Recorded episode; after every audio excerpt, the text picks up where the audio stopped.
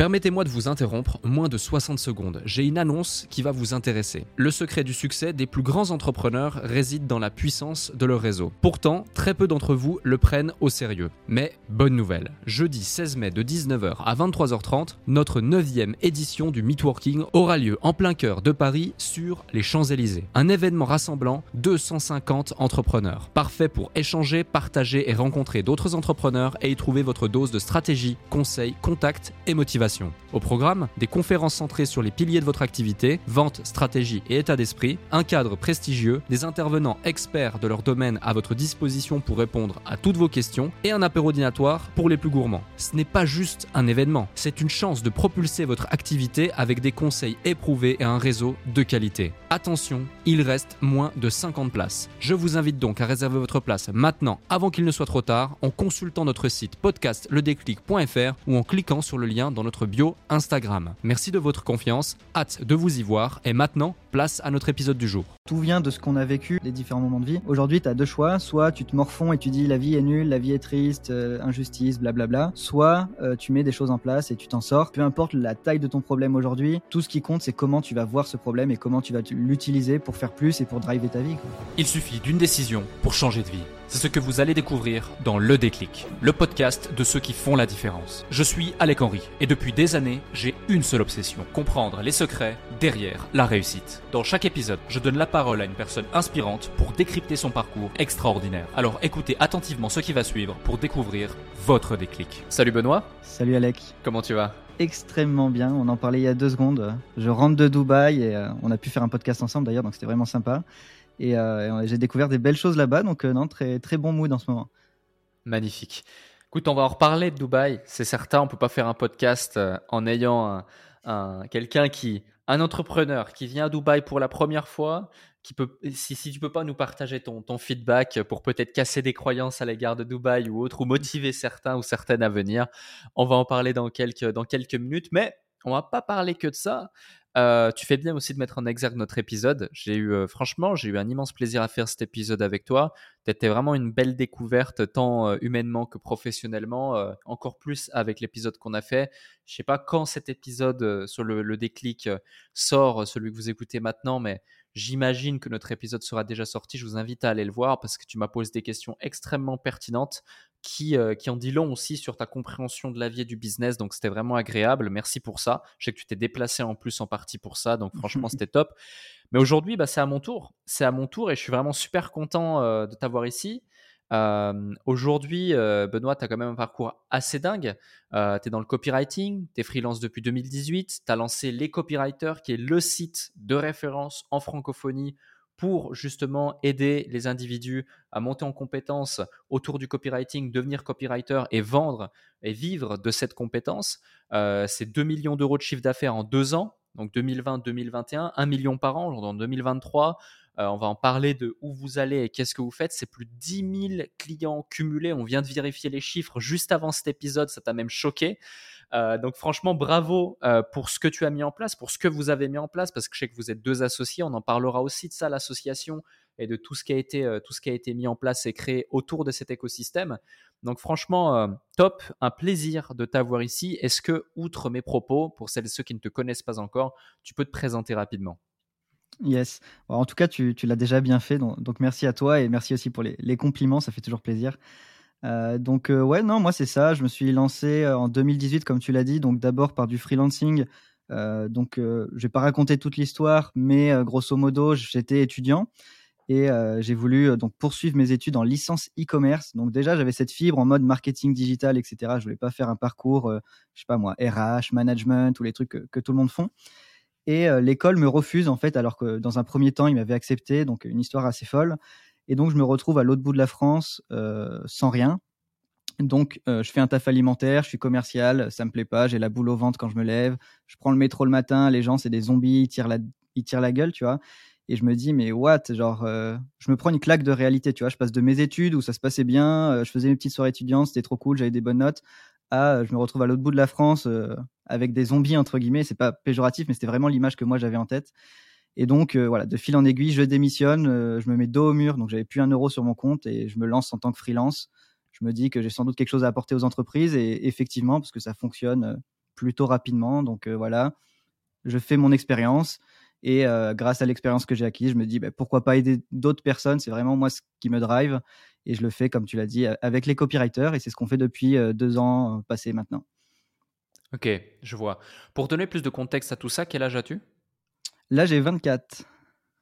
Ok, tu as 24 ans. Et quand tu lances ton activité de freelance, euh, tu as des compétences en particulier ou pas? D'où viennent-elles? Qu'est-ce qui fait que tu oses te lancer? Euh, Par quoi tu démarres? Tu dis je veux aider les entreprises, mais c'était quoi ta première offre? Parce que ça, c'est souvent une question que la plupart des gens se posent. C'est en gros, j'ai envie de me lancer, ben, qu'est-ce que je fais concrètement? Ouais, non, non, ta, question est bonne.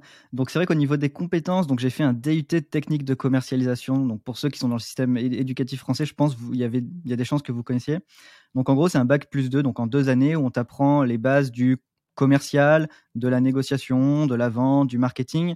Donc, tu vois tout cet aspect-là, mais de manière très, très large. Mais on met déjà un pied dedans et ça, c'est sympa. Et, euh, donc, à travers ces études, je fais un stage euh, dans une jeune agence marketing euh, donc, c'est des personnes qui se sont lancées, qui ont eux-mêmes quitté leur école de commerce pour lancer une agence marketing. Alors, je ne sais pas comment ils en sont arrivés là, mais ils avaient dû regarder, je sais pas, du Léo Guillot, Théophile Hélier, etc. à l'époque.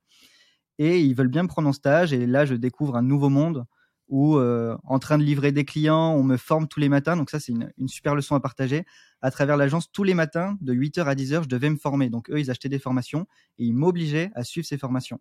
Et en fait, j'ai pu step up de ouf rien qu'en deux mois parce que bah, tous les matins, pendant deux heures, j'avais la théorie et tout le reste de la journée, je faisais euh, bah, de la pratique sur des, clients concrets, tu vois. Donc c'est ça qui m'a vraiment donné les bases euh, du euh, community management, gérer un petit peu Canva. Enfin, c'est vraiment tout et n'importe quoi, tu vois. Et, donc ensuite, bah, je quitte cette agence. Comme je t'ai dit, je, je fais des tafs alimentaires, etc. Et donc, au moment de me lancer, en fait, je remets simplement en application ce que j'avais découvert en agence marketing. Et donc, j'ai commencé par euh, proposer des sites Shopify, des Facebook Ads, euh, des logos. Enfin, honnêtement, c'était vraiment tout et n'importe quoi à des prix ridicules. Il n'y avait pas de cible, il n'y avait pas d'offre, euh, il n'y avait rien du tout. Mais à cette époque-là, c'était assez early, entre guillemets, en 2018, où les entreprises étaient encore novices vis à -vis du digital marketing. Et donc, avec un minimum de connaissances, on pouvait déjà euh, proposer des services euh, aux entreprises tout en ayant des résultats et en ayant de la satisfaction client.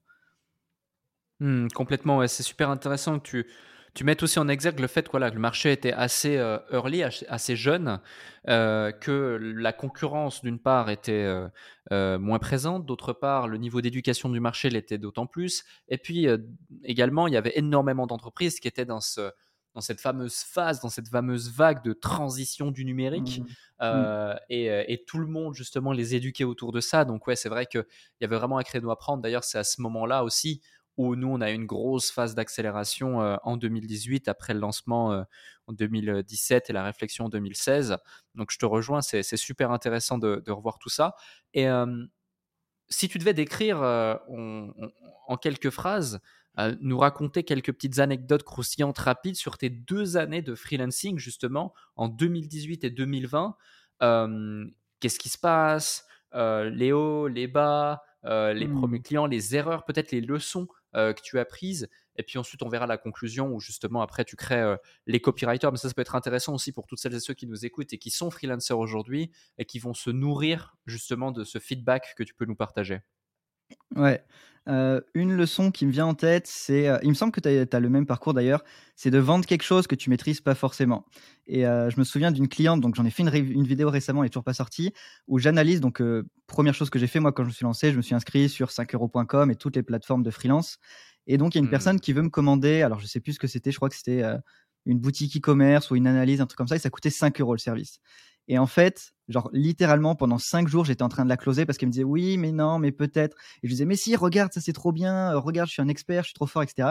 En gros, j'ai mis une semaine pour closer une meuf à 5 euros. Euh, et, c'est un truc de ouf. Et j'ai revu les messages récemment et je me dis mais c'est lunaire en fait. Et en fait, j'étais tellement dans la merde parce que j'avais 0 euros, j'étais au pied du mur, j'avais euh, ben voilà un loyer à payer, une assurance, enfin les courses, tout ça que je me suis dit, bah, si j'ai 5 euros, c'est mieux que rien. quoi. Et donc, euh, d'ailleurs, avec les frais de la plateforme, au final, je touchais 4 euros net, moins les cotisations euh, auto-entrepreneur. Donc, euh, bon, voilà quoi.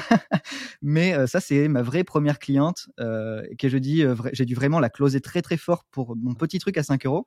Et en fait, une fois que je l'ai délivré, elle était super contente et j'ai pu l'upseller sur d'autres services. Donc, je lui avais créé sa boutique de A à Z, je lui avais trouvé son produit. Donc, c'est une femme qui voulait se lancer dans le dropshipping et elle savait pas quel produit vendre, etc. Donc, je lui ai fait une recherche de marché, je lui ai trouvé un produit euh, vraiment bien. Donc, pour la petite histoire, c'était des, bazookas à sushi. Donc, je, je, pense que la plupart des gens ne voient pas ce que c'est, mais c'est simplement un tube dans lequel on met du riz, on rajoute sa tranche de saumon, son avocat, on pousse euh, le tube et à la fin, ça nous sort un rouleau. On a juste à le couper et ça fait des sushis. Et donc, je lui monte son shop pour 200 balles. Je lui gère toutes ses Facebook ads pour 100 euros par mois alors que bah, j'ai jamais réellement fait de Facebook Ads. Je connaissais la théorie, mais pas la pratique. Euh, un site Shopify, j'en avais déjà fait un, mais euh, voilà. Et donc, euh, déjà, il y a, y a, une bonne morale, je pense, c'est de, de, vendre, même peu importe le prix. Donc, ça, bon, peut-être pas pour 5 euros, faut pas abuser, mais voilà. Et surtout qu'une fois qu'il y a un client satisfait, on peut toujours l'upseller. Et je crois que c'est Dan Kennedy, bref, tous les marketeurs américains disent ça, que la, bah, voilà, la LTV, c'est ce qui compte le plus, la lifetime ouais. value. Et donc, donc là, c'est ce que j'ai pu appliquer dès ma première cliente. Donc ça, c'était en novembre 2018. Ok, ok, c'est super intéressant cette anecdote et je rajouterais euh, un élément sur, euh, sur ce que dit euh, Dan Kennedy et d'autres d'ailleurs sur la LTV, c'est qu'il est toujours sept fois plus simple de convertir un client déjà acquis que d'aller chercher un nouveau client à chaque fois. D'où l'importance de satisfaire et d'où l'importance aussi de réussir à capter l'attention et convertir une première fois les individus de façon à pouvoir justement derrière travailler, travailler plus long terme. Un autre point, si on rentre du coup sur, sur 2020, avant de parler de, les copywriters en profondeur et de pas mal de questions que, j'ai à t'adresser, bah, qu'est-ce qui fait que finalement tu te dis je vais lancer ce business-là plutôt qu'un autre? Ouais, donc ça c'est donc là mes premiers clients c'était 2018 et c'était vraiment tout et n'importe quoi. J'ai travaillé pour des comédies musicales, pour des agences immobilières, enfin pour vraiment tout type de clients, des marques de fringues. Et un jour, un client vient me, me voir, il est infopreneur, éducateur canin que, que tu connais euh, plutôt bien. Et euh, ah oui, okay. il veut me recruter parce qu'il a besoin d'un community manager. Et à l'époque, son business voilà, est, est très correct. Et euh, finalement, il me recrute. Et ça, c'est mon premier gros client. Donc, c'était à plus de 1000 euros par mois. Et là, ma tête, déjà, elle se fracasse parce que je me dis, OK, juste un client, c'est plus de 1000 euros. Si j'en prends deux ou trois comme ça, c'est royal. Et euh, j'ai le même principe avec ce client, donc euh, qui est infopreneur, que j'arrive à upseller, qui lui-même, de lui-même, en fait, il s'upselle tout seul. Il dit est-ce que tu peux faire ci, tu peux faire ça, etc. Donc c'est un contrat qui arrive à 2, 3, 4, 5 000 euros euh, selon les mois. Et je découvre donc le monde de l'infoprenariat que je connaissais très peu, et surtout les coulisses de ce business. Et je vois les marges que ça fait, je vois l'impact que ça a, et c'est quelque chose qui me fascine. Et donc, euh, bah, avec, euh, avec Vincent, on scale le business et Joseph aussi, pour la petite histoire, il travaillait aussi euh, pour lui, on travaillait tous les deux ensemble. Et, okay. et c'est comme ça que je découvre l'infoprenariat, les coulisses, et je me dis, waouh! Et par exemple, 2021, je fais un lancement avec lui pour le Black Friday, on fait 100 000 euros en trois jours uniquement par email, sans compter les ads, etc. Et là, ma tête, elle se fracasse encore une fois, et je fais, mais what, quoi? Pourquoi je le, je le fais pas pour moi? Et, euh, et, justement, on avait déjà lancé avec Joseph, ça tournait bien. Et je me suis dit, mais c'est incroyable, tu vois.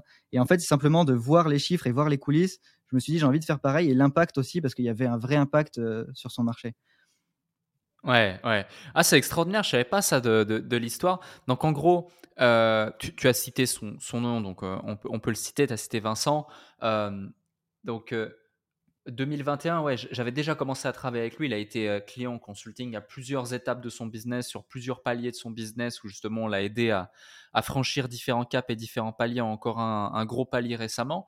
Euh, mais donc tu rencontres Joseph chez lui, c'est ça? Ouais, exactement. Ouais.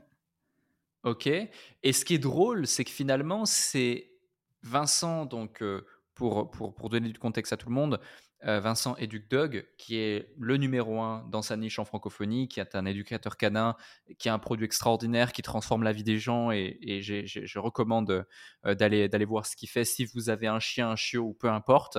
Euh, mais, euh, mais au-delà de ça, surtout, c'est pour ça que j'en viens à parler de lui, c'est qu'il vendait des produits pas chers.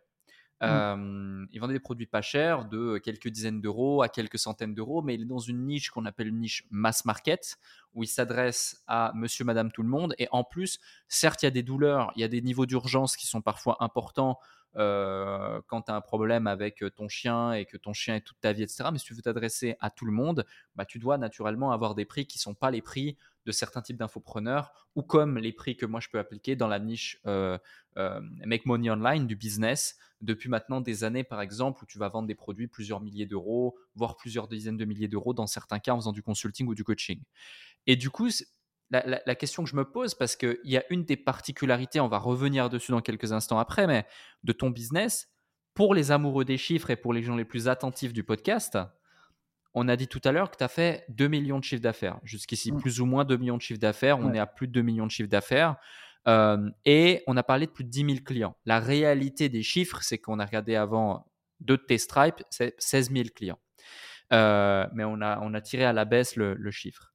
Si on fait le calcul, 2 millions divisé par 10 000, on est à 200 euros par client. Et effectivement, un des dénominateurs euh, un, des, éléments de singularité de ton business, alors que tu es dans la niche du make money online, copywriting, apprendre une compétence et la monétiser, bah, c'est que tu vendais un produit à 97 euros. Et, et, quand tu me l'as évoqué, quand tu me l'as dit, tout de suite, hein, j'ai été choqué, tu vois. Euh, j'ai été choqué. Et ma question pour toi, euh, avant les suivantes, c'est est-ce que le fait d'avoir découvert le monde de l'infoprenariat par un prisme d'un individu qui vend des produits pas chers en mass market, a fait que tu as été influencé dans l'idée de toi aussi vendre des produits pas chers à un marché qui est, moins un marché de masse, mais tu as quand même fait un gros volume de clients? Et que si, par exemple, je sais pas, euh, ton premier client, ça aurait été moi, où je mmh. vendais des produits entre 1500 et 9000 euh, euros à, cette époque-là, et, pas du coup des petits produits, tu serais dit, ah tiens, c'est vraiment intéressant aussi l'infoprenariat, etc. Mais tu aurais peut-être vendu ton produit à 500, 1000, 1500, 2000 euros ou que sais-je. Ça peut être intéressant d'avoir tes réponses pour, pour identifier aussi le, le prisme d'analyse et l'influence que les premières étapes d'un entrepreneur peut avoir dans son parcours. Et comme on voit, tu es la preuve vivante que finalement, tu vends un produit pas cher euh, à quelques dizaines d'euros, quelques centaines d'euros, ou un produit à plusieurs centaines ou plusieurs milliers d'euros, bah, tu quand même à faire des millions et tu quand même à tirer ton épingle du jeu. C'est pas la question, mais la question, c'est plus de voir par quel prisme t'es passé. Salut à vous tous qui êtes de plus en plus nombreux à écouter le déclic. Je tenais à prendre quelques instants pour vous en remercier personnellement. Grâce à votre soutien et votre écoute, nous connaissons une croissance fulgurante parmi les podcasts business en francophonie. Si aujourd'hui vous voulez améliorer votre karma, je vous invite à laisser un avis et 5 étoiles maintenant sur la plateforme de podcast sur laquelle vous écoutez cet épisode. Cela ne prend que quelques instants et ça aide énormément pour continuer de vous offrir des interviews de plus en plus inspirants avec des invités inédits. Je lis tous vos avis et ils représentent beaucoup pour moi. Maintenant, retour à l'épisode. Ouais, bah tu as répondu. Hein. Moi, ce que je savais faire, et même majoritairement aujourd'hui en tant que copywriter, c'est de vendre du low ticket, donc des produits à, moins de 150, 200 euros. Et effectivement, en fait, on brassait un volume énorme euh, avec ce client-là. Et en fait, c'est ce que j'ai appris. Moi, je voyais ce qui marchait. Il fallait faire euh, des challenges, des défis 21 jours, etc. Et en fait, nous, on a, en gros, on a repris ce business-là, mais sur notre niche du copywriting, parce que c'est ce qu'on savait faire. Et, et, moi, je savais même pas que le high ticket, ça existait à l'époque, tu vois où j'en avais à mmh. peine une vague idée. Et pour moi, l'infoproduit, c'était tu vends des produits à 47, 97, 197 euros. Il y avait notamment Antoine BM aussi qui, euh, qui, était, bah, qui est toujours populaire et, euh, et, qui vendait des produits comme ça. Et donc, effectivement, moi, je voyais que par ce prisme et je vois, rien d'autre n'existait dans ma tête. Donc, quand on s'est lancé avec Joseph, on a dit euh, bah, on fait la même chose, on vend à 97 euros. Donc, sachant que Vincent, lui, était à 47, c'était encore pire, du moins à l'époque. Et, et, en fait, on, on, voit que ça marche. Donc, on a, on va pas arrêter quelque chose qui marche, tu vois. Et euh, on l'a poussé, poussé, poussé, poussé, poussé. Et, effectivement, on a été influencé euh, à mort par ce prisme-là. Ce qui même après a posé des problèmes dans le scaling parce que du coup, quand tu penses que euh, bah, c'est ce modèle-là qu'il faut garder et effectivement, ben voilà, quand tu vends du low ticket, il y a des inconvénients et des avantages. L'inconvénient, c'est que niveau profit et scalabilité, voilà, tu peux pas toujours aller chercher 1000 clients tous les mois, quoi. Et effectivement, quand on a eu un problème à un moment donné, on s'est dit, ben mince, qu'est-ce qu'on fait? Et c'est après qu'on a un peu découvert le mid-ticket et le high-ticket. Quoi. Ok, ok, je vois, c'est intéressant aussi.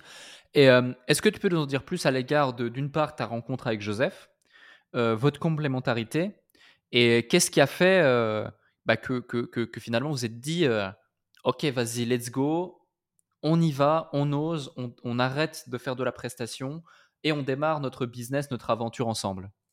Ouais, bah c'est justement donc je rencontre Joseph euh, en travaillant pour ce client. On fait des zooms d'équipe, etc. Donc on, se voit, on se rencontre, mais euh, voilà, chacun fait son boulot. Moi, je suis focus sur mes trucs, lui aussi. Et euh, un jour, donc Vincent nous dit qu'il y a le FHL, donc le Funnel Hacking Live de Russell Branson, donc le gourou des tunnels de vente et, le big boss des tunnels de vente dans le monde. Et donc il a un séminaire aux États-Unis, à Nashville. Il nous demande si on veut y aller, et donc on y va. Et c'est là-bas que je rencontre Joseph pour la première fois en vrai. Euh, et, en fait, quand je le rencontre, je savais même pas trop qui il était. Je pensais que c'était un daron parce que sur les zooms, il faisait super vieux, etc.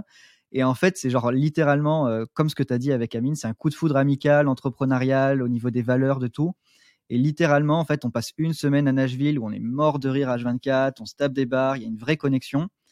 Et, et donc, on rentre en France, on continue nos prestats et, et moi, je le contacte, je fais bon, j'aimerais bien lancer un truc dans le copywriting, qu'est-ce que tu me conseilles? Parce que lui, c'était vraiment celui qui pilotait la stratégie, il est très bon là-dedans. Et du coup, il me fait non, reste focus sur le freelance, c'est là tu vas tu vas perdre ton focus, reste focus sur le freelance. Je fais bon, OK, je continue, j'ai des clients. Et trois mois après, je fais t'es sûr, tu veux pas euh, tu veux pas me dire comment me lancer dans le copywriting? Il me dit toujours non. Et un jour, je fais bon, écoute, euh, je suis vraiment chaud, j'ai trop envie de lancer un, programme de formation dans le copywriting. T'es trop fort. Moi, j'ai bah, mes compétences aussi. Et il dit, allez, vas-y.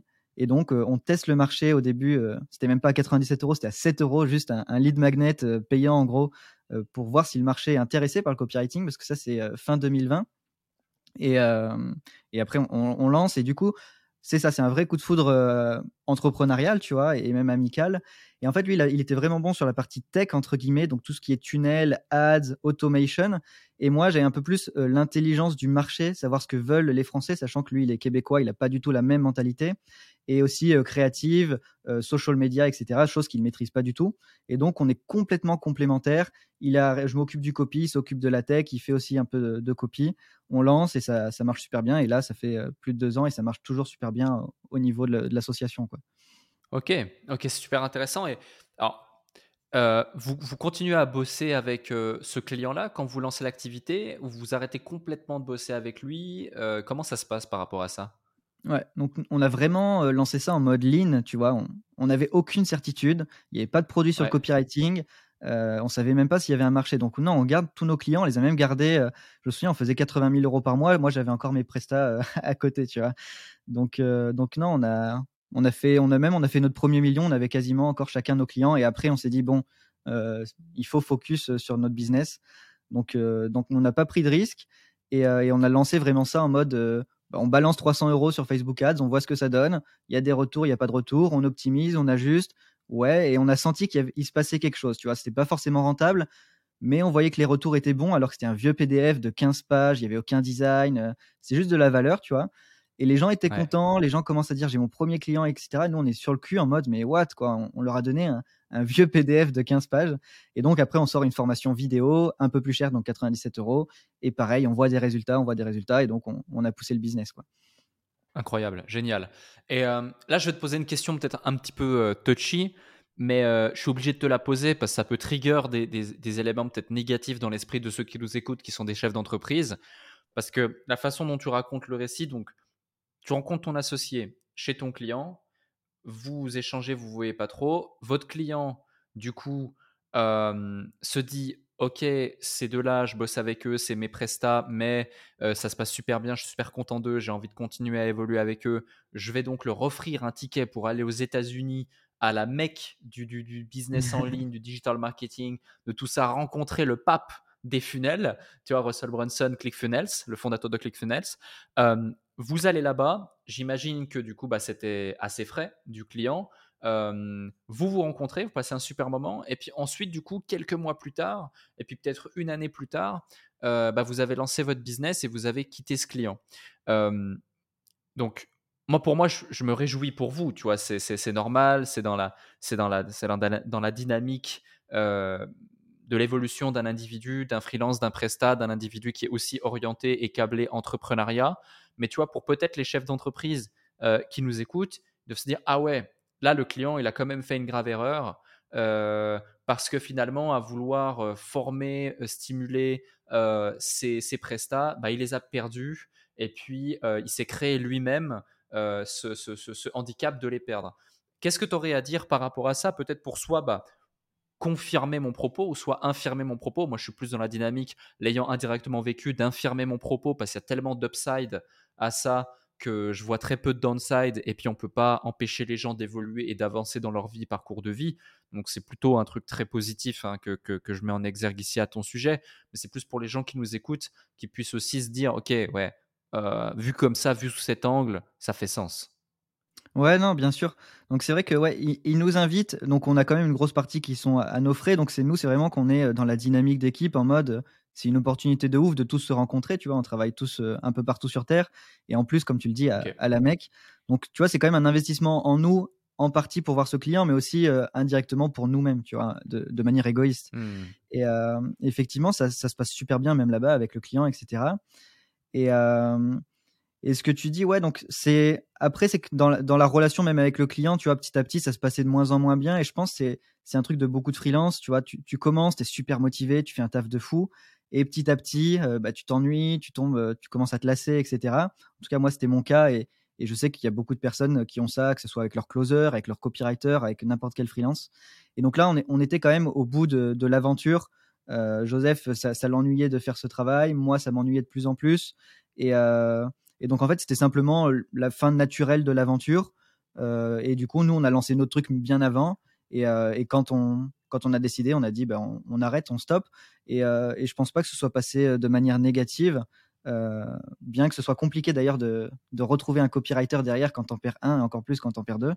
Mais, non, je pense que c'est vrai que j'en ai pas parlé à Vincent après, mais je pense que voilà, il a, il a parfaitement compris la chose. Et, et, quand tu lances ton propre business qui fait 80 000 euros par mois, évidemment, tu as pu échanger ton temps pour 2, 3, 4, 5 000 euros par mois. Quoi. Ouais, non, je comprends tout à fait, mais c'était important de, poser cette question. Euh, un autre sujet, c'est euh, sur, sur un business comme ça, où tu vendais à 87 euros, tu dis je vendais une formation, etc. J'imagine que vous étiez quand même beaucoup, au départ en tout cas, peut-être tributaire de l'acquisition de trafic payant.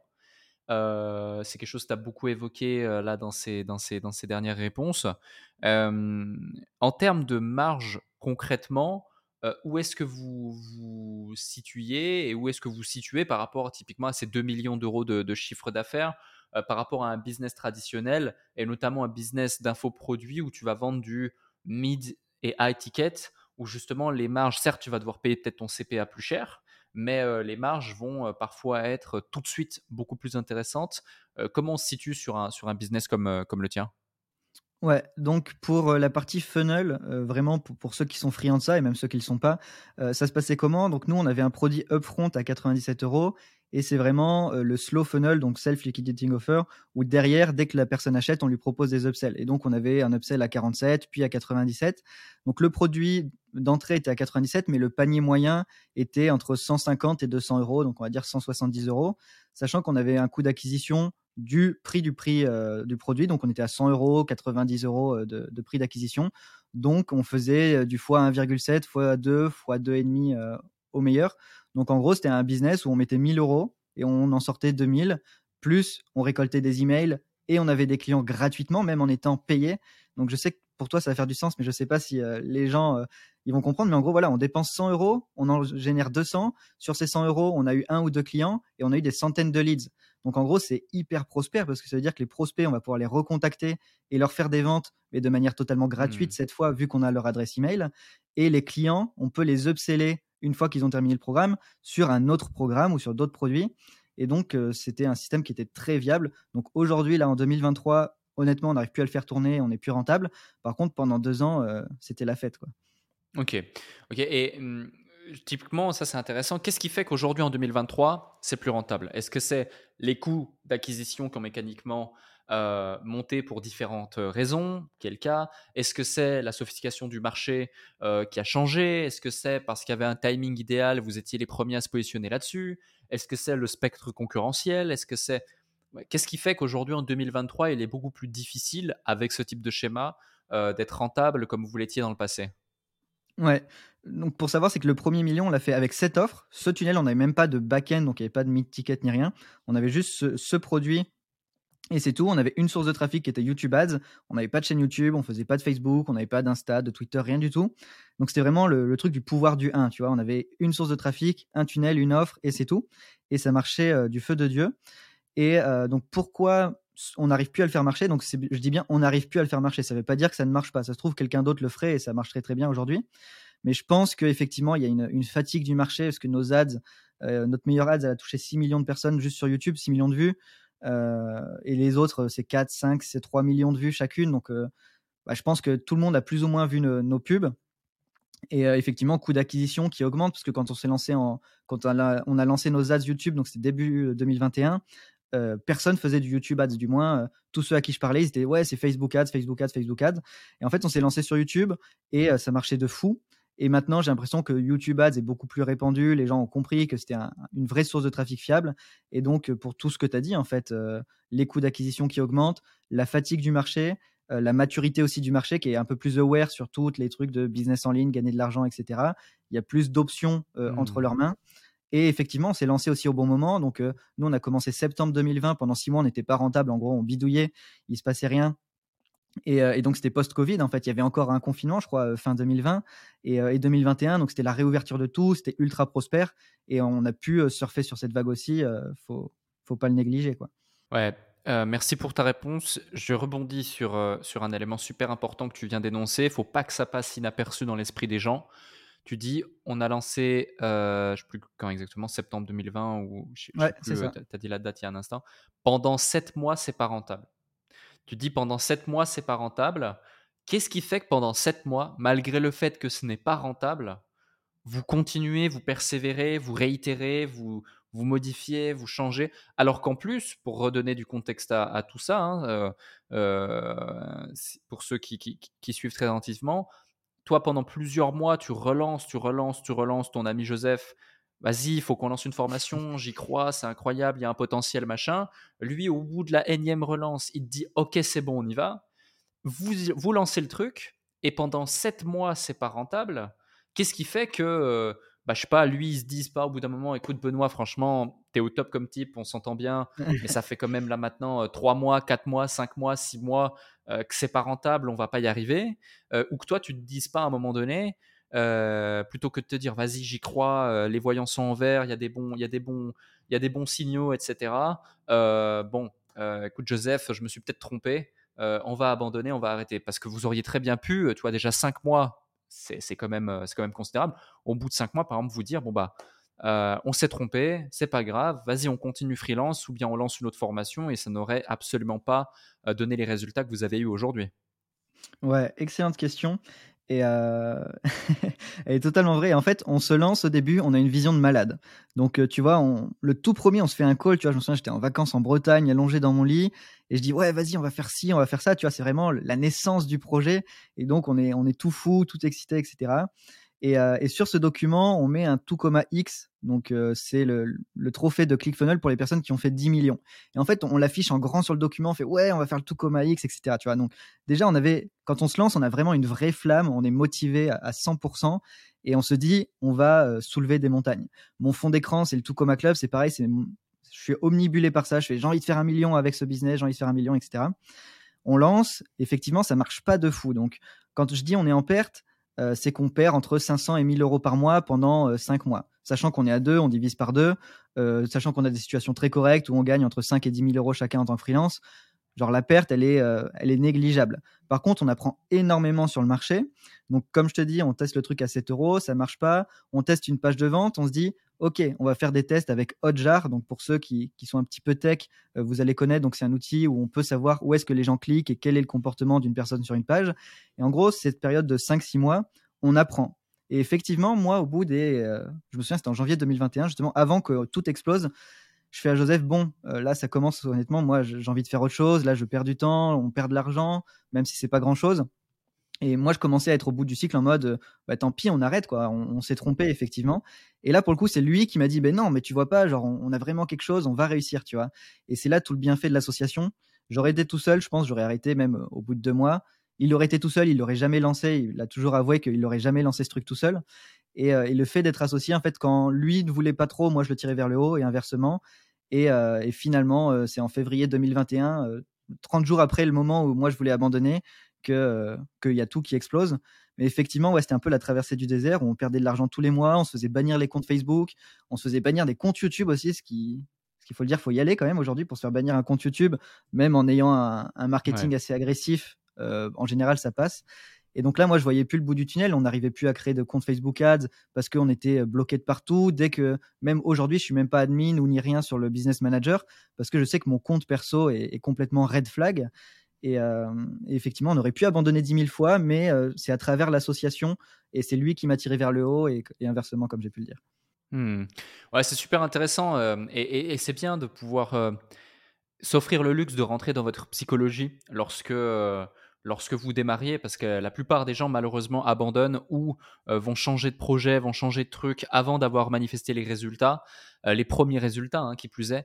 Donc donc c'est super super intéressant.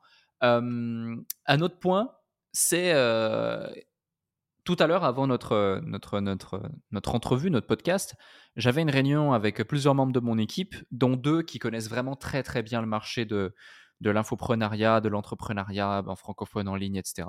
Et qui du coup euh, te connaissent, t'avais déjà vu passer sur différentes ads ces dernières années, etc. Et je leur dis, écoute, j'ai Benoît euh, en podcast. Euh, si vous aviez une question à lui poser, quelle serait cette question? Et un des deux me dit, écoute, ça ma question, l'autre a rejoint. il me dit, Benoît a été un, des seuls entrepreneurs francophone, avec Joseph bien sûr, au travers des copywriters, euh, à réussir à créer un système dans le MMO, dans le Make Money Online, euh, qui eh bien, euh, lui permet d'être quasi pas, voire quasi jamais ou très très peu en lien direct et connecté avec ses clients, tout en ayant généré des millions et en ayant quand même apporté de la satisfaction. c'est quand même, enfin c'est quand même assez rare pour pouvoir être souligné donc et du coup, la question est, bah, qu'est-ce qui fait que toi, tu as réussi à le faire plutôt qu'un autre?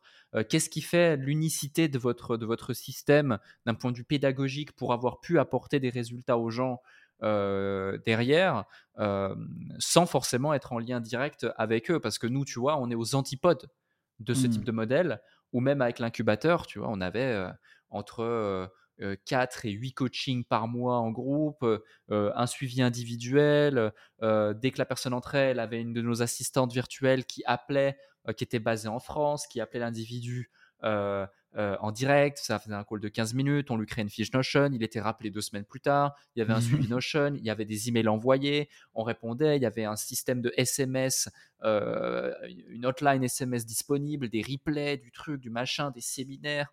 Bref, tout un écosystème qui fait que les gens étaient vraiment suivis, mais parce que on avait la certitude aussi qu'ils en avaient besoin, et puis bien sûr, ils payaient un prix qui était différent. Donc naturellement, euh, on voulait leur offrir un service haut de gamme, mais, euh, mais finalement, toi, tu as réussi à faire ça, et derrière, tu n'as pas juste vendu des PDF ou des vidéos euh, vide de sens qui ne donne aucun résultat. C'est aussi pour ça que je te pose cette question. C'est que derrière, il y a vraiment du concret, du résultat pour ceux qui se sont donné les moyens d'appliquer les conseils qui étaient partagés. Donc, qu'est-ce qui fait selon toi euh, que vous, vous avez réussi à le mettre en place alors que d'autres peut-être ont essayé mais, mais ont échoué? Ouais, donc juste pour euh, nuancer, c'est partiellement vrai dans le sens où on était quand même en contact avec les clients. Donc pour le détail sur l'offre à 97 euros, donc encore une fois, tu, je pense ton, ton, ton, ton crâne va, se fracasser. Donc pour 97 euros, les gens, ils avaient une formation sur 21 jours, je pense, il y avait 10-15 heures de contenu pour 97 euros, donc ce qui est déjà énorme, plus un groupe Facebook, plus des coachs qui répondaient à toutes leurs questions et à tout leur copywriting. Donc quelqu'un qui voulait écrire un email et qui voulait un retour, il y avait des coachs professionnels qu'on a recrutés qui leur répondaient. Et ça, en fait, c'était pendant un an, un an et demi. Et c'est ça qui a fait, je pense, qu'on a pu avoir des résultats et une assez bonne réputation en tant que pédagogue. Parce que, en fait, c'était complètement ridicule. Et aujourd'hui, c'est une erreur. Je recommanderais à, personne de le faire. C'est comme euh, quand j'ai commencé à 5 euros, euh, de vendre à 97 euros avec un groupe, avec du coaching et avec autant de contenu. Euh, c'est complètement débile. Et en fait, on a simplement pris le truc de over-deliver. Nous, on était en mode, on veut tout donner, on veut tout donner, on veut tout donner. Donc, pour les gens, à 97 euros, ils avaient toutes les bases du copywriting, comment écrire une page de vente de A à Z, comment écrire des séquences email, comment trouver des clients, comment créer ton offre, comment créer ta micro-entreprise, comment créer une facture. Ils avaient tout de A à Z.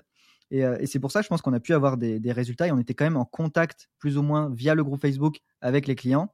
Et par contre, très euh, rapidement, donc au bout d'un an, on s'est dit, euh, en fait, non. En fait, on a eu le même problème avec Vincent où il donnait tout pour 47 euros et en 21 jours pour les, gens pour éduquer leurs chiens. Donc, les gens avec 47 euros, ils n'avaient plus besoin de racheter chez lui parce qu'ils avaient déjà tout de A à Z. Et en fait, ben, encore une fois, ce prisme ben, nous a marqué et on a fait, entre guillemets, la même erreur. Et après, euh, on a simplement augmenté nos prix, euh, coupé les différents groupes ou mettre des groupes que euh, sur des produits de back-end. Mais, euh, mais voilà, donc effectivement, on n'était pas en contact direct avec le client, mais on n'allait pas faire des coachings live euh, pour 97 euros, sachant tout ce qu'ils avaient euh, déjà. Quoi. Hmm. ouais, non, c'est intéressant. Et, et selon toi, est-ce que tu, tu déjà, est-ce que tu as le, le pourcentage d'individus qui ont réellement appliqué et eu des résultats sur les plus de 10 000 clients que vous avez eus?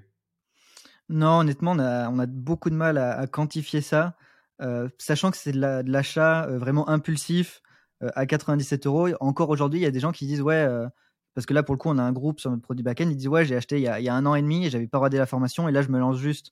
Donc, en fait, il y a une grande majorité qui n'ont même pas consommé ni regardé la formation. Donc, euh, ensuite, ceux qui regardent en entier et qui appliquent et ceux qui appliquent et qui persévèrent, j'ai pas la data, mais c'est sûr et certain que c'est une histoire de, de 20-80, quoi, voire moins. Ouais. Et, qu'est-ce qui, fait, qu'est-ce qui fait ça selon toi? Parce que finalement, tu vois, on sait tous les deux, étant bons marketeurs, euh, ayant vendu beaucoup, euh, beaucoup en ligne, etc., que c'est quasiment aussi compliqué de convertir, euh, de convertir quelqu'un sur un produit à 100 balles qu'un produit à 500 balles ou qu'un produit à 1000 balles, in fine. Et, et, et, la personne, quand elle sort sa CB et qu'elle est toute motivée, prête à tout pour, pour, pour réussir, etc., ben, théoriquement, elle est dans l'optique de se dire je vais suivre cette formation. Qu'est-ce qui fait que certains le font alors que d'autres ne le font pas? Honnêtement, là pour le coup, pour notre produit, en tout cas dans notre cas, c'est sûr que c'est le prix parce que 97 euros, c'est pas douloureux et, n'importe qui peut se payer ça. Et, même quelqu'un en difficulté financière, il peut sortir 97 euros sans que ça le, foute dans la merde, très clairement. Alors que bah, quelqu'un qui va sortir un coaching à 3, 4, 5K, même s'il a une situation correcte, il le sent passer, ça pique un peu, et donc tout de suite son niveau d'engagement va être beaucoup plus élevé. Donc je pense que rien que la barrière du prix fait que la personne va agir ou pas. Et je sais que j'ai d'autres amis euh, infopreneurs qui vendaient aussi donc là des trucs un peu plus black hat où ils vendaient des PDF à 47 euros ou des formations euh, vides. Euh, et, je crois que la stat c'était le, donc le, produit était délivré dans un email de bienvenue et l'email de bienvenue avait quelque chose comme 30% de taux d'open, c'est-à-dire qu'il y a 70% des acheteurs qui n'ouvraient même pas l'email pour, pour prendre ce qu'ils avaient acheté. Euh, et, ça, c'est le truc du low c'est que les gens sont, sont pas du tout engagés. Et une fois qu'ils ont acheté, ils ont eu la dopamine, ils continuent de scroller sur Instagram, et ils commencent même pas le, programme. Hmm. c'est un peu le même truc. Euh, c'est un peu la frénésie du low. Moi, tu sais, j'ai été atteint par cette maladie euh, avec les programmes de sport. Le nombre de programmes de sport que j'ai achetés sans faire même ne serait-ce qu'un exercice ou ouvrir le truc, limite, euh, c'est fou, hein, c'est fou. J'ai dû dépenser euh, des, des, des, des, dizaines, des centaines d'euros, euh, si c'est plus d'un millier d'euros au travers de ça, juste pour me, me, me, dire ouais, c'est bon, je fais partie de ce genre de personnes qui ont envie de, de s'engager dans un processus de transformation physique. Ah, c'est assez fou. C'est assez fou. Juste, juste pour rebondir, mettre de la valeur sur l'information, c'est quelque chose qui manque cruellement aujourd'hui. Je sais que tu es, T'es partisan de ça aussi, de la boulimie d'informations, les gens ont trop d'informations. Et en fait, aujourd'hui, il est vrai qu'avec le contenu gratuit, on peut en tirer une valeur énorme, et avec le contenu payant encore plus, bien évidemment, qui a sans doute une optique différente aussi, où c'est plus organisé, plus direct, etc. Mais euh, là, c'est exactement le problème qu'on a eu où les gens mettaient aucune valeur à 97 euros. Il y a même des gens qui disaient Ouais, j'ai pas envie d'acheter votre produit, ça paraît pas sérieux pour 97 euros. Et du coup, ils allaient acheter un truc chez un concurrent ou quoi, à 500, à 1000 euros. Et en fait, ils revenaient chez nous, ils disaient Bon, je viens tester parce que pour 97 balles, j'ai rien à perdre. Et en fait, ils disaient Ah ouais, euh, en fait, là, vous, pour 10 fois moins du prix, vous donnez 10 fois plus. Et, euh, et c'est pour ça aussi, je pense que pour revenir sur la pédagogie, où nous, on s'est vraiment mis dans les chaussures de l'avatar et on était notre propre avatar aussi, c'est un truc important, où on a été copywriter, on a galéré à trouver des clients, on a eu des problèmes, etc. en fait, on maîtrisait de A à Z les étapes par lesquelles un copywriter aujourd'hui qui veut se lancer va passer, et on a mis tout ça sous format vidéo. Plus les gens nous posaient des questions, on rajoutait des vidéos pour répondre à leurs questions, et donc qu'ils aient plus aucune objection.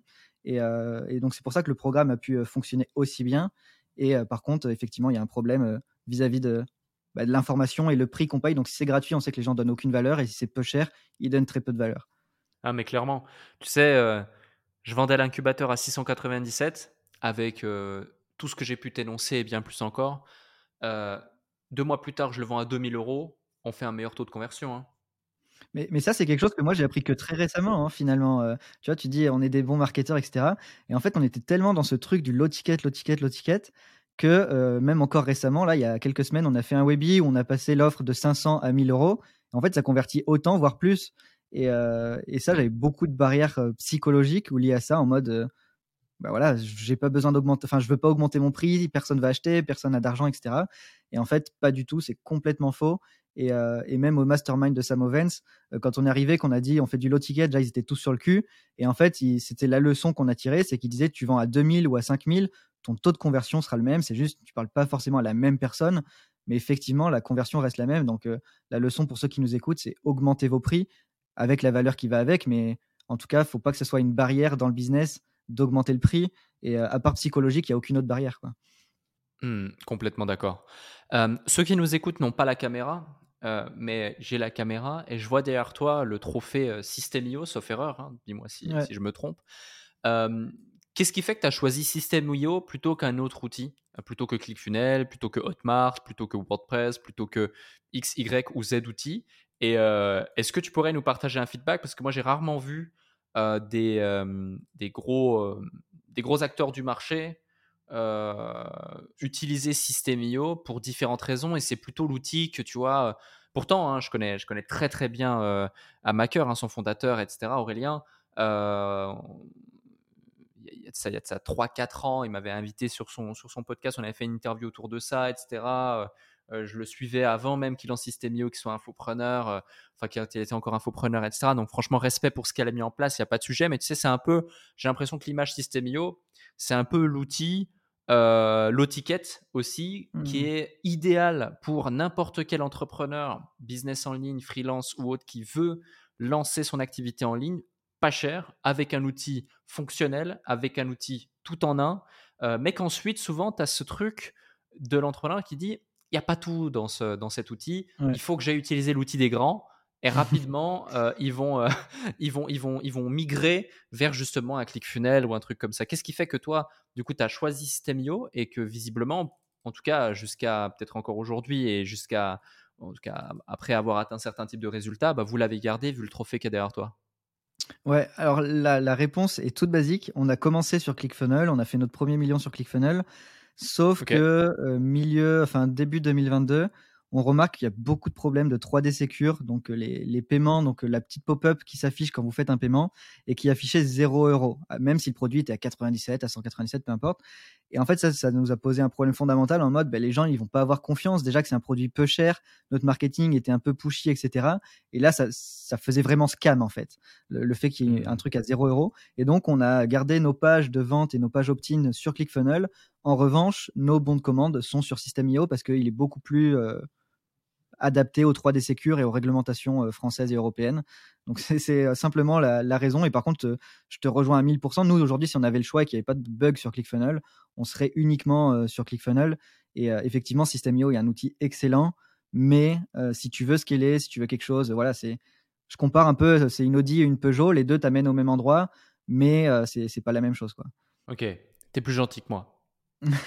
Des fois, j'utilise le terme Twingo et Lambo. Mais, mais c'est vrai qu'aujourd'hui, mais c'est vrai qu'aujourd'hui, non, non, on peut, on peut se dire Peugeot, euh, Peugeot Audi parce que c'est vrai que ce qui a été fait sur système, c'est très propre et même la façon dont c'est géré, les résultats qu'ils ont générés, leur pénétration de marché aussi aux US, qui est vraiment sympa.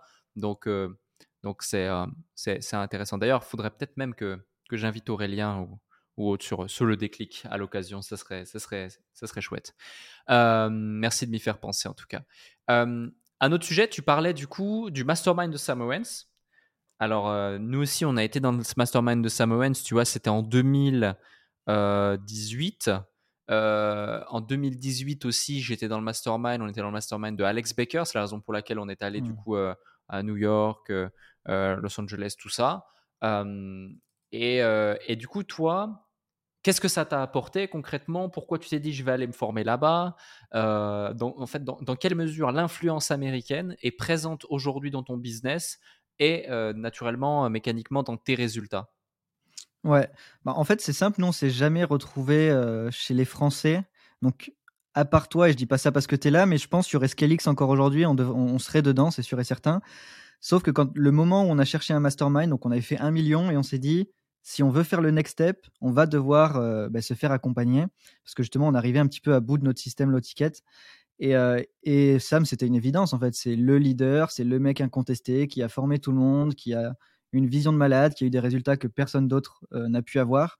Et donc, on, est allé chez lui. Et effectivement, Je me souviens, j'ai regardé une vidéo où on voit justement Amine qui est en train de discuter, alors je sais plus si c'est avec Léo Guillot ou quelqu'un d'autre, dans, le headquarter de, de Sam, et, j'avais pensé à toi à cette époque-là. exact. Ouais, non, c'est sûr, c'est une bonne époque. Ouais, je vois, et je te remercie d'ailleurs pour le, pour le compliment dissimulé. C'est vrai que c'est top et on, a eu on a eu cette chance de par notre communication, de par euh, nos, résultats, notre posture et aussi notre, notre vision euh, skin in the game, comme, euh, comme ils disent beaucoup aux États-Unis, bah d'attirer à nous naturellement des profils comme toi, c'est-à-dire des profils qui sont là pour faire du score, qui sont là pour mmh. vraiment faire, faire, du, faire du résultat et, et, et, et, qui ont en plus cette volonté d'avoir ce challenge intellectuel et d'aller plus loin euh, que la plupart des, business qui sont lancés ou qui sont complètement euh, délégués.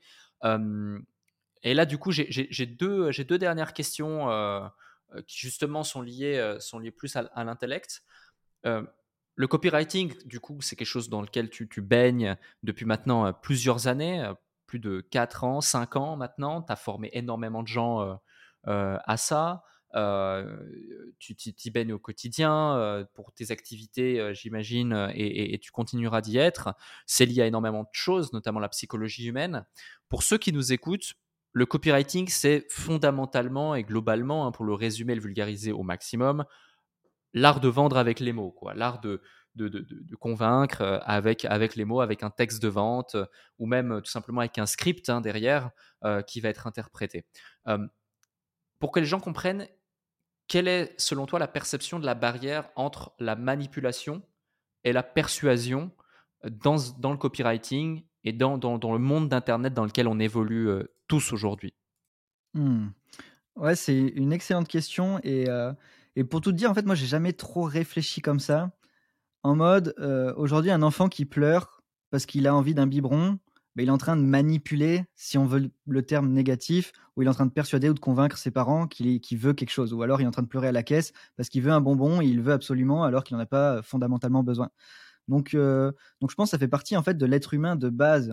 même pour survivre, on est obligé de convaincre les autres dans nos échanges euh, pour se développer socialement, euh, intellectuellement, etc. Donc j'ai plus ta question de base, mais ouais, je ne sais pas si tu peux répéter. oui, bien sûr, nos problèmes. La, la, hum, la barrière justement euh, mmh. entre la, manipulation et la persuasion Ouais, bah, honnêtement, moi j'en ai pas, du, du moins j'ai jamais réfléchi au, sujet. Euh, en tout cas, tant que c'est fait dans l'intérêt de la personne, bah, on peut, euh, en l'occurrence, lui vendre un produit, un service, etc. Faut que voilà, faut que le, le produit ou le service justement euh, on le délivre, on le délivre bien, qui répondent vraiment à son problème. Et c'est ça le truc du copywriting, c'est souvent, par exemple, on va remuer les problèmes de la personne dans la perte de poids, par exemple, on va lui dire, bah voilà, tu te sens pas bien dans ta peau, etc. Et donc, achète mon produit. Mais tant que le produit permet de réellement régler son problème, bah, rien n'empêche, selon moi, en tout cas c'est ma vision, de, bah, de vraiment faire ressentir à la personne qu'elle a un problème aujourd'hui. Et au contraire, c'est l'aider. C'est euh, si tu es sûr que ton produit il est bon, euh, bah, tu dois aider ton client et donc tu dois lui vendre un maximum. Et donc, pour vendre, par moment, il faut le, manipuler, même si j'aime pas vraiment, vraiment ce mot, parce que les gens, en fait, ils savent très bien ce qu'ils font malgré tout. Ils savent qu'ils ont un problème au fond d'eux, s'ils n'endorment pas la nuit, le matin, ils pensent qu'à ça, la journée, ils pensent qu'à ça. Et donc, quand tu mets euh, le produit sous leurs yeux, ils achètent naturellement. Bien sûr, faut faire rentrer plus ou moins l'émotionnel, mais euh, mais c'est pas pas négatif ou péjoratif et c'est vrai que le mot manipulation est peut-être mal compris en tout cas moi je le vois pas comme quelque chose de négatif quoi. Mmh. Ouais non mais complètement complètement je te, je te rejoins et c'est aussi pour ça que, que, je te posais la question et j'apprécie l'élément de réponse euh, dont tu fais part. On, on, a la même vision à ce sujet. un autre point aussi c'est que il y a de ça quelques jours et euh, même lorsque l'on s'est vu euh, ici à Dubaï, tu me disais voilà moi je suis quelqu'un d'assez simple et ça se voit dans ta dans ta comment dirais-je, dans, ta personnalité, euh, tu es très terre à terre, euh, t'es pas quelqu'un de bling bling, t'as pas besoin de, de prouver, t'as pas besoin de tout ça. Tu es, vraiment là pour le challenge intellectuel, tu es vraiment là pour construire, pour build, euh, pour faire du business, tu es stimulé par ça et l'entrepreneuriat. Et, et, et, justement, c'est quoi l'objectif? C'est quoi le sens de tout ça? Pourquoi est-ce que tu fais tout ça? Est-ce que tu tu as un goal Est-ce que tu as, quelque chose qui te, pousse, qui te stimule? Peut-être que tu as eu un déclic ou quelque chose dans ta vie qui fait que tu sais que tu as envie d'aller là et tu seras prêt à tout euh, pour aller là ou, ou, juste, voilà, par rapport à ton chemin de vie, l'entrepreneuriat a été la solution, puis tu t'es dit, c'est comme, comme quand tu tombes amoureux d'un sport ou d'une passion, bah, c'est ça mon truc, et, et, je veux vraiment continuer là-dedans à fond, quoi qu'il en coûte, quoi qu'il en advienne, et c'est la seule chose qui me, qui me stimule. Ça peut être intéressant d'avoir ton, ton, ton point de vue là-dessus? Quel est le sens de tout ça? Mmh. Ouais, bah c'est en gros moi c'était plutôt un anti-modèle, c'est-à-dire que voilà, très jeune, j'ai j'ai toujours vécu dans le manque euh, financier, affectif et tout ce que tu, tu, peux imaginer. Et donc en fait quand tu vis ça, bah, tu dis juste je veux l'opposer naturellement, euh, comme une personne qui est en surpoids, bah, elle veut l'opposer, elle veut perdre du poids. Et, euh, et en gros, bah, voilà, j'ai toujours manqué d'argent, etc. Et donc je me suis dit, donc c'est un peu radical et j'avais dit cette phrase dans un podcast et c'était ma vraie pensée. Il n'y a aucune raison de vivre si c'est pour vivre une vie banale. En tout cas, ça c'était mon point de vue et ça l'est toujours. C'est-à-dire qu'aujourd'hui, on n'a qu'une vie. Je suis sur cette terre. Bah, je suis pas là pour euh, simplement attendre que ma vie elle se termine. Et donc, je suis là justement pour, comme tu l'as dit, pour construire, pour avancer et créer des projets. Donc, il n'y a pas de, de d'objectif final ou quoi que ce soit.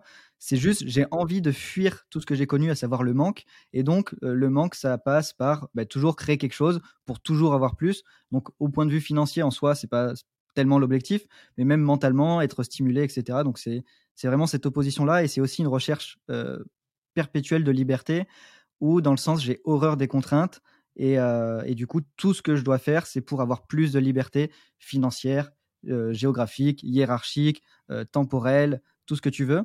Et, donc, c'est pour ça que je fais ça aujourd'hui, pour être, pour être libre et pour fuir la médiocrité, la banalité et, et la pauvreté aussi.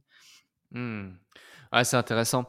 La, pauvreté pour toi, c'est quoi quand tu dis pauvreté? Parce que toi, quand tu, quand tu sors le mot pauvreté de ta bouche, je pense que tu parles pas uniquement de pauvreté financière, mais tu, tu penses aussi pauvreté intellectuelle, pauvreté de réflexion, pauvreté de discernement. et contredis-moi si je me trompe, mais je pense que c'est important d'éveiller les gens à ça, c'est-à-dire que aujourd'hui, dans le monde dans lequel on vit, il s'agit plus de, parler de uniquement de, de, pauvreté euh, au sens propre du terme euh, qu'on a l'habitude d'entendre, mais aussi voilà, la, pauvreté de la réflexion que les gens peuvent avoir à l'égard de leur propre vie, à l'égard des décisions qu'ils prennent, à l'égard de ce qui leur est imposé et à l'égard du fait de mettre des œillères sur les possibilités qui leur sont, euh, qui sont aujourd'hui à disposition de tous à partir du moment où tu te donnes les moyens de. Parce mmh. que les barrières à l'entrée ne sont plus du tout les mêmes qu'il y a 5, 10, 15, 20 ou 30 ans. Euh, hmm. Et ça, c'est important. Quel est ton point de vue là-dessus? Ouais, je te rejoins. Donc, moi, quand je dis pauvreté, c'est principalement financière et, euh, et, dans le sens où tu as à peine de quoi avoir tes besoins vitaux, donc juste manger et encore, même euh, remplir le hmm. frigo, c'est compliqué, tu vois. Donc, je parle pas de pas avoir de cadeau à Noël. Bon, voilà, je, m'en fous et c'est pour ça qu'aujourd'hui aussi, je te rappelle. je, te coupe, excuse-moi, mais tu te rappelles de l'époque où tu as mis une semaine à closer tes 5 euros, quoi. Exactement, et c'est tout est lié de toute façon. Et donc euh, effectivement, quand euh, je sais pas, quand tes collègues euh, en primaire ils disent ah t'as fait quoi pour les vacances, bah je suis resté chez moi, tu vois, alors que ah, bah, moi j'étais à la montagne, à la mer, etc. C'est des choses qui te marquent à vie, c'est tout bête, c'est anecdotique, c'est du matériel entre guillemets, mais du coup j'ai toujours voulu fuir ce, ce, manque financier. Et je te rejoins à 1000%, et c'est ce que j'évoquais au début du podcast, quand j'ai vu que les gens étaient des zombies, littéralement. Après c'est ma vision, si voilà chacun chacun pense comme il veut mais je, les voyais vides en fait. Il se passait rien en eux, ils n'y avait pas d'âme, il n'y avait pas de, il avait pas de joie, il y avait rien qui les drivait. Et aujourd'hui, même encore, je pense qu'on peut se balader dans la rue et prendre 100 personnes et leur demander pourquoi tu es là, pourquoi tu existes, quel est ton but, qu'est-ce qui t'anime? Et je pense qu'il y a une grande majorité des gens à qui on poserait une colle et qui seront incapables euh, de répondre. Et, euh, et c'est un vrai problème aujourd'hui. C'est quelque chose contre lequel j'essaye de me battre aussi. C'est pour ça que j'ai envie de donner aux gens la, bah, cette possibilité de se lancer en ligne et d'atteindre une certaine liberté euh, financière, géographique, tout ça. Parce qu'aujourd'hui, j'ai l'impression quand même qu'il y a beaucoup de gens qui trouvent aucun sens dans leur vie. Et euh, c'est pour ça que d'ailleurs, euh, autant chez les jeunes que chez les plus âgés, il y a beaucoup de suicides, etc. Et, ça ne m'étonne pas du tout, parce qu'il y a un manque tout simplement terrible. Bah, au fond d'eux, ils savent pas pourquoi ils sont là. Quoi. Mmh. Ouais, non, c'est sûr, et souvent l'entrepreneuriat est, la réponse, ou en tout cas un morceau de la réponse. Euh, donc c'est intéressant, c'est la raison pour laquelle aussi je, prône ça et j'ai créé le déclic, mais, mais pas que. Euh, un autre sujet, je voulais en parler, mais euh, il y a tellement de sujets super intéressants à évoquer tous les deux. J'ai deux dernières questions, ou peut-être que la première que je vais te poser découlera d'autres choses. récemment, tu es venu à Dubaï. Tu avais quelques petites idées reçues peut-être à l'égard de Dubaï, je sais pas, mais en tout cas, c'était la première fois que, tu venais. En plus, tu n'es pas venu seul, tu es venu aussi avec ta compagne. du coup, ça permet de voir la chose voilà, différemment, à deux, etc. tu me parlais lorsqu'on était en off du fait que voilà, j'évoque souvent le fait que beaucoup de gens ont des idées reçues négatives à l'égard de Dubaï jusqu'au moment où ils viennent à Dubaï et qu'ensuite ils changent justement d'avis. voilà, je, vais spoiler peut-être un peu ta réponse avec ce que je vais dire ici, mais cette semaine, tu m'as, tu m'as quand même demandé, voilà, combien il faut prévoir si on veut venir vivre à Dubaï, etc., etc. Donc, quand tu te poses ce genre de questions, en général, c'est que tu, tu, tu, tu aimais l'hypothèse que. donc, j'imagine que tu as été, été agréablement surpris. mais ça m'intéresse de savoir, voilà, c'est quoi concrètement ton, feedback après être venu et quel était, quel était, quel était, on va dire, le, l'idée que tu en avais et dans quelle mesure ces croyances ont pu être impactées, changées, transformées peut-être autour, de, autour de cette ville, autour de cette vie finalement? Ouais, carrément. Donc déjà, il faut savoir que moi, j'ai les trucs mainstream dont tout le monde parle H24, euh, ça m'énerve. Donc euh, j'aime bien faire l'opposé un petit peu des gens. Et c'est pour ça aussi, euh, pour revenir, tu vois, tout est lié à l'histoire du high ticket, c'est que je, voyais beaucoup de personnes, ouais, prendre des clients de gamme, haut de gamme, haut de gamme. Et je me suis dit, bah non, en fait, moi, je vais faire des petits produits, par exemple, parce que c'est ce que j'ai envie, j'ai pas envie d'écouter la masse. Et donc aujourd'hui, sur Internet, quand on baigne dans le monde de l'entrepreneuriat, c'est Dubaï, Dubaï, Dubaï, Dubaï. Et tout de suite, les images qui sont associées, c'est Rolex, c'est Lamborghini, c'est fake, c'est des gens faux. Et en fait, c'était vraiment cette image-là que j'avais en mode vraiment ultra luxe, bling bling et des gens faux en fait. Et sur le terrain, en fait, c'était pas du tout ça. J'en ai même parlé avec ma sœur. Elle me fait Ah, du coup, il y avait des voitures de luxe partout. Et je fais honnêtement, j'ai dû voir deux lambeaux sur tout, sur tout mon séjour d'une semaine, tu vois. Et, et du coup, j'avais vraiment une perception comme ça qui est en fait pas du tout vraie. Et au contraire, c'est quelque chose de. Après, ce que tout le monde dit, quoi. C'est simple, c'est clean. les gens ont un vrai mindset. Euh, et, ça, ça, change la vie quand tu es entrepreneur. C'est vraiment, euh, tu avais mis le mot là-dessus, le Disneyland de l'entrepreneur, mais c'est exactement ça. Toutes les barrières possibles sont éliminées pour que tu puisses focus, te concentrer. Et, euh, ça, on le ressent vraiment dans le service, qui est juste dingue. Moi, je me sentais presque gêné quand les personnes ouvrent la porte, tiennent tes bagages, etc. Tu vois, parce que c'est des choses auxquelles je suis pas du tout habitué, bah, comme vous pouvez le comprendre quand, je disais que j'étais en manque financier. Et en fait, ce niveau de service et, les détails, tout est bien fait. toutes les cinq minutes, on te, dit est-ce que ça va, est-ce que vous voulez quelque chose, etc. je me suis dit ah ouais, c'est c'est du lourd et c'est vraiment dans le bon sens. C'est vraiment pour offrir une bonne expérience client et ça revient encore à ce qu'on disait tout à l'heure. Si bah, faut faire des bons produits et si ton produit est bon, bah, tu vas le vendre un maximum et c'est pour ça aussi que les gens vendent Dubaï, je pense, parce que le produit est bon, quoi. Mmh. Ouais, tu mets en exergue un point. Dubaï est un produit. Dubaï est un business. Mmh. Euh, et, vraiment, le business model de Dubaï, c'est incroyable. D'ailleurs, j'invite toutes les personnes qui nous écoutent, si vous en avez un jour l'occasion, de lire le livre euh, CEO of Dubai, qui parle justement de la vision du cheikh de Dubaï, euh, comment il a créé ce, ce, ce, business et cette offre irrésistible qu'est Dubaï. Et ayant, ayant, ayant aussi des liens avec certaines personnes euh, qui travaillent avec le gouvernement ou qui sont dans le gouvernement par rapport à Dubaï, la vision qu'ils ont notamment du tourisme. Euh, tu vois, typiquement, on parle de LTV dans nos business, ils parlent de LTV. On parle de taux de mmh. rétention, ils parlent de taux de rétention. Euh, on parle de taux d'impression, ils parlent de taux d'impression. C'est vraiment, on parle de customer journey et de délai d'attribution, ils parlent des mêmes termes. Ils les, ils les utilisent peut-être différemment avec un vocabulaire qui est moins marketing, etc., euh, etc. Mais c'est exactement les mêmes principes, les mêmes concepts, les mêmes variables, les mêmes KPI euh, mmh. euh, et, une réelle volonté à chaque fois d'optimiser toutes ces choses-là. et c'est ça qui est, c'est ça qui est fou et qui est vraiment, qui est vraiment, qui est vraiment super intéressant finalement. Et, et, c'est, je pense que l'entrepreneuriat est vraiment dans les veines de, de, cette ville. Et c'est, pour ça aussi que tout entrepreneur que je connais s'y sent aussi bien moi, moi mmh. inclus. Ouais, mais c'est pour la petite anecdote. j'ai pris un Uber donc pour aller au golf et il nous racontait des histoires de touristes américains qui sont venus à Dubaï et qui disaient comment je peux prendre le métro pour aller à tel endroit pour que ce soit le moins cher pour moi? Et là, le, Uber, il a pété un câble, il a dit mais attendez, vous, vous comprenez rien à Dubaï en fait. Si vous êtes ici, c'est pour dépenser de l'argent, c'est pas pour économiser. Vous économisez toute l'année, pendant 11 mois de l'année, vous venez un mois ici pour tout dépenser. Et en fait, ce que, cette petite histoire toute bête où les gens voulaient prendre le métro et rapier, faire des trucs gratuits, euh, non, en fait, tout est payant, tout est fait pour que tu payes, pour que tu lâches ton argent, tu as des upsells partout. Pareil, j'arrive à l'aéroport, on me donne une carte SIM d'un giga gratuit, valable uniquement 24 heures. Donc c'est leur lead magnet. Et au bout de 24 heures, ben, bonjour, votre carte est terminée. Est-ce que vous voulez maintenant la recharger? Et bien sûr, c'est ce que j'ai fait. Donc je sais plus combien j'ai payé, 110 dirhams, donc 25 euros. Mais euh, voilà, et tous les jours, je recevais des upsells. Est-ce que vous voulez ça aussi? Est-ce que vous voulez ça, etc. Et euh, effectivement, ce que tu dis, c'est ça, c'est vraiment un business. Et même, faut l'analyser. On, peut identifier des tunnels de vente, des KPI, etc. C'est super intéressant. Ouais, complètement, complètement. Et euh, tu sais, il y, a deux points de mesure.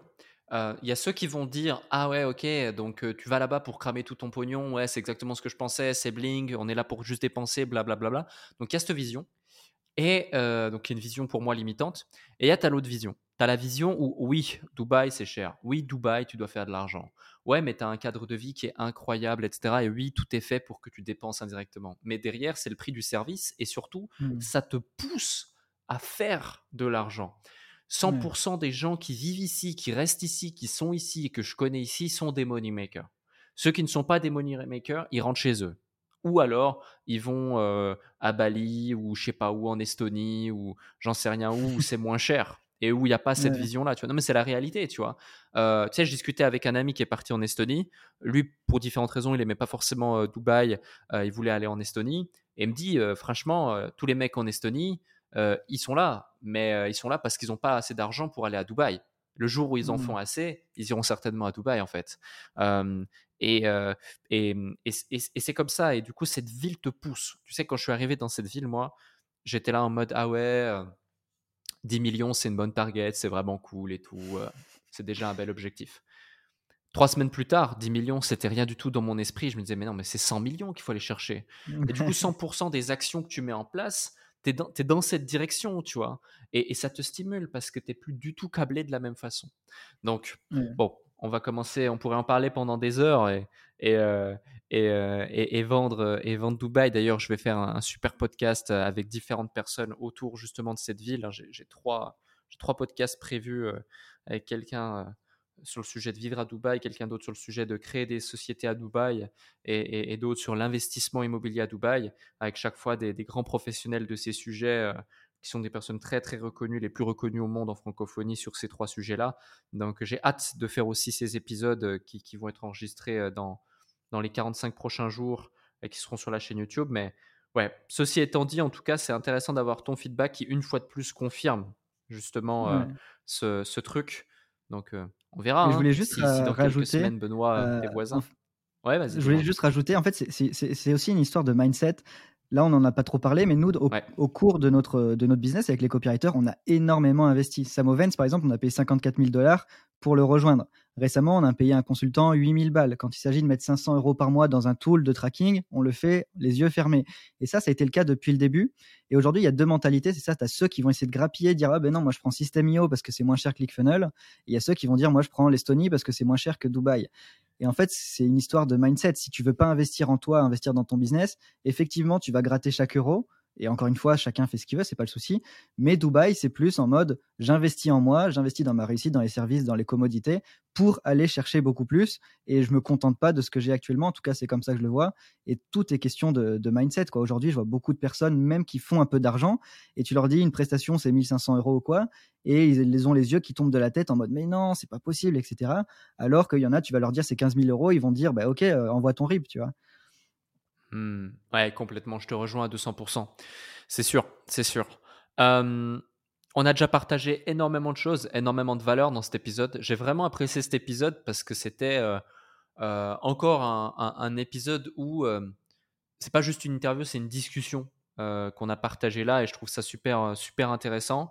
D'ailleurs, pour tous ceux qui nous ont écoutés, hein, si vous avez apprécié cet épisode, vous connaissez la chanson, les 5 étoiles sur Apple Podcast, le commentaire, la note sur Apple Podcast, le commentaire, le partage, tout ce qu'il faut, qui fait joli et qui nous donne de la force pour pouvoir aller chercher le, podium euh, des podcasts business entrepreneuriat en francophonie, voire même on délogera les, numéros 1, euh, je vous l'assure, dans, les mois ou dans les années à venir.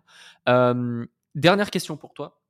parmi tout ce que tu nous as partagé ici aujourd'hui, est-ce que tu as un truc un conseil, un déclic, une citation, une situation, peu importe, un truc que tu n'as pas encore partagé dans cet épisode, sur le plan professionnel pardon, ou personnel, peu importe, ta carte blanche que tu désires absolument nous partager avant qu'on se quitte, tu as carte blanche, encore une fois, la parole est à toi. Ouais, je pense que euh, ça, va, ça va être lié à ce que j'ai déjà dit, mais c'est tout vient de ce qu'on a vécu et je sais que bah, toi tu le partages beaucoup aussi de ce que tu as connu au collège etc euh, les différents moments de vie. Moi c'était vraiment ça quand j'étais petit quoi de, typiquement donc ça c'est quelque chose que j'ai jamais raconté donc c'est une exclue.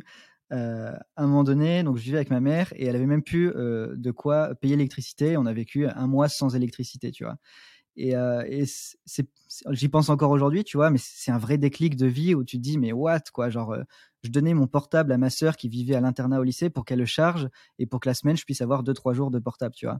Et, euh, du coup, quand tu vis ça, tu as, un déclic et fondamentalement, toute ta vie derrière, elle est drivée pour fuir ce genre de choses. Donc, euh, ça serait un peu mon déclic et c'est dire aux gens aussi de, euh, voilà, aujourd'hui, tu as deux choix. Soit tu te morfonds et tu dis la vie est nulle, la vie est triste, injustice, blablabla soit euh, tu mets des choses en place et tu t'en sors. Et aujourd'hui, si on regarde, je pense la majorité des gens qui sont passés sur ton podcast ont connu des histoires de fous. Ils ont eu sans doute des très gros problèmes, que ce soit financiers, de santé, émotionnels ou quoi. Ils ont tous réussi à s'en sortir. Donc aujourd'hui, il y a deux choix. C'est euh, soit tu fais rien, soit tu te bouges. On dirait la, clause d'une page de vente. Il te reste deux choix. Mais, euh, mais c'est vraiment ça que j'ai envie de partager au champ. Et, et, peu importe la taille de ton problème aujourd'hui, tout ce qui compte, c'est comment tu vas voir ce problème et comment tu vas l'utiliser pour, euh, bah, pour faire plus et pour driver ta vie. Quoi. Magnifique. C'est une excellente et une magnifique conclusion. Merci pour ce partage. Euh, ça en inspirera euh, plus d'un. Même moi, ça m'inspire, tu vois. Donc, franchement, c'est top. Et, et puis, merci encore pour, pour ce moment et, et ta présence sur le déclic. Merci à toi, Alec, et appliquer tout ce qu'on a dit.